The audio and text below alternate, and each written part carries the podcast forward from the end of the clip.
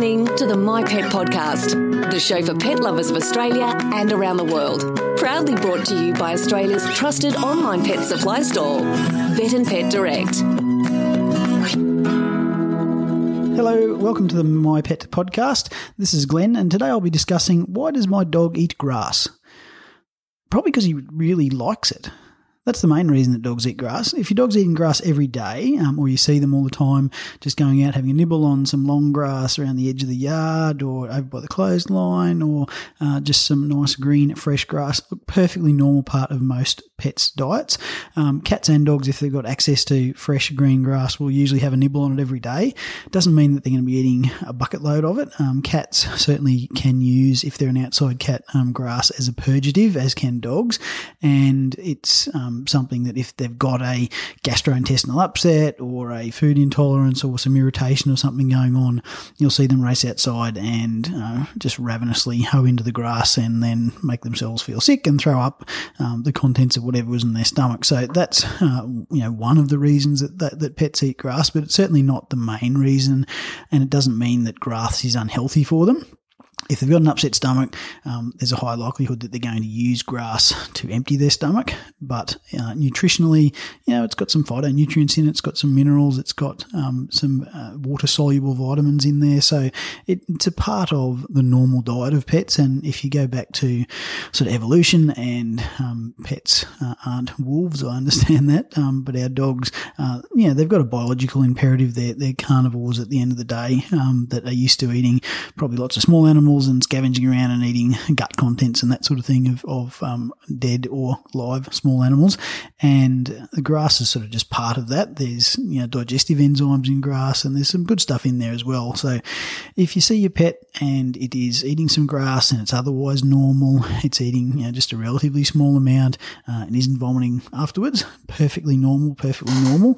Uh, if your pet's using it to purge, um, you know, probably more than once a week, I'd consider that potentially as a problem problem, depending on what uh, the, the other diet of your dog consists of. I know my dogs at home, they've got access to a bit of horse poo here and there and some uh, horse's hoof and a few other bits and pieces um, that can be relatively indigestible. Um, and they're probably more likely to, again, purge on some grass if they've got something in their stomach they, that they want to get rid of. But the main thing is if your pet is uh, vomiting, you know, consistently, and, and that's certainly you know multiple times in a day, um, or if they're feeling unwell within themselves at all, or their belly's any bigger than it should be, um, or they're feeling uh, lackluster enough colour within themselves, would always recommend uh, seeking the advice of your veterinary professional um, because there could be something you know acute going on. Uh, if your pet doesn't normally behave like that, and all of a sudden you know they're vomiting you know multiple times in a day, um, there's a pretty fair likelihood that there's something sinister going on potentially. So, uh, would always get you to consult your vet. Um, if your pet's doing it, you know, consistently on a on a you know a couple of times a week basis or even once a week, it's probably still more than what they should be doing. So that's where things like you know dietary intolerances to the things that you're feeding, uh, potentially is there something you know like inflammatory bowel disease and those sort of things going on. So there's a number of different causes of um, you know wanting to purge you know more consistently, basically. There's a couple of non-specific things. I mean, um, probiotics are certainly never going to do any harm to uh, try and re-establish um, or keep established the right balance of, of microflora in the bowel. Um, a lot of prebiotics these days also contain um, probiotics, um, which are the um, the bacteria themselves uh, is the probiotic, and the prebiotic is um, food for the correct bacteria or the or the bacteria that are more likely to be desirable in the bowel. And some of those have also got digestive enzymes in them as well. Some pets just don't.